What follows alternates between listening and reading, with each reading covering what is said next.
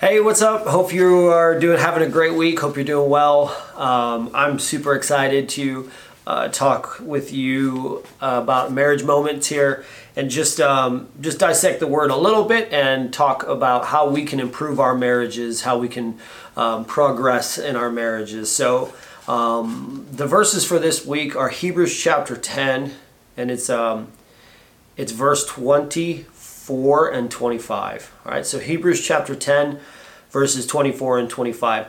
And let us consider how to stir up one another to love and good works, not neglecting to meet together, as is the habit of some, but encouraging one another, and all the more as you see the day drawing near.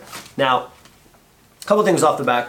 I recognize that that um, this passage is written to the church, but we also need to point out that that Jesus said, "Husband love husbands love your wife even as Christ loved the church." Right, and so there is this parallel between husbands and wives and Christ and the church.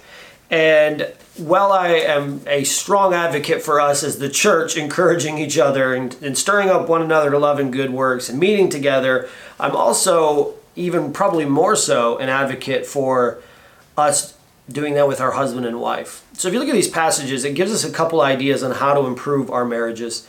Uh, number one, let us consider, consider how to stir up one another to love and good works. So the Bible is saying here that we as spouses should consider how we can encourage, stir up, motivate, or I like the idea of the word encourage as put courage in. So we should we should study and figure out how to put courage into our spouses to do love and to do what's right.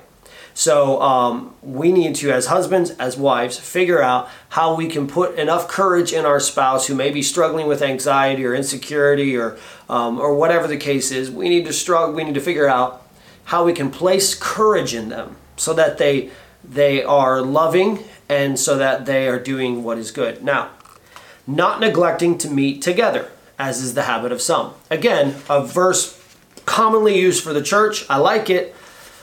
But let me just say for husbands and wives, especially if you have children, the temptation right here is to not meet together with your spouse as often as you should. Um, and I think that every spouse, every married couple ought to be able to have some time where whether it's breakfast, lunch, brunch, dinner, movie night, whatever it is, you need some form of a date night. And at that date night, you need to not be talking about only your kids. You need to not only be talking about your jobs. You need to not only be talking about drama with certain person. Oh, I can't believe this, you know, blah, blah, blah. You need to talk about each other. You need to talk to each other. You need to have conversations like you had when you were dating. Um, you need to not neglect to meet together, but encouraging one another. This is so, so important. This is something I think we all struggle with. If you have kids, you might be more guilty of encouraging your child than you are your spouse. If you're part of a church, you might be more guilty of encouraging those at your church than you are your spouse. The idea of this word encourage is to put courage in right? So um, we as spouses need to put courage into each other.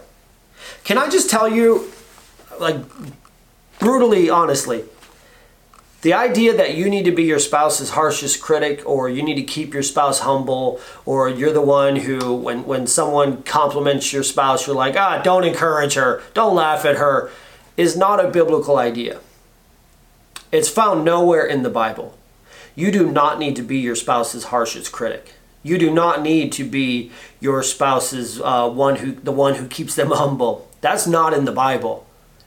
That's insecurity trying to pin them down and trying to it's insecurity telling you that if they get too many compliments, they won't love you the way that you want to be loved. That's what that is. And I know that that's harsh, but that's just the brutal honest truth. That's not a biblical concept. The biblical concept is this that we put courage into our spouse, that we encourage our spouse. We should be the one who compliments our spouse the most. We should be the one who tells our spouse to follow their dreams more than anyone else. We should be the one who tells our spouse, yes, you can do this. I know you can. Go for it. Choose that path. Go for it. Jump, both feet, go for it. We should be the one who's telling our spouse, you're the most handsome, you're the most beautiful, you're the funniest, you're the best, you're this. We ought to fill our spouse so full of courage that when they leave the house, they think they can accomplish anything. Not when they're on their way home, they begin to think, uh, you know, I don't know if I can do this or that or this or that or whatever. We need to put courage into our spouse, encourage our spouse, compliment our spouse, lift up our spouse. Um, Christ loved the church. Husbands, love your wife as Christ, Christ loved the church. I don't find anywhere in the scripture Christ being the harshest critic of the church. I find him being the one that regularly attempts to get the church to do greater and better things. I find him being the one who talks about, uh, throughout the scriptures about how much God loves us.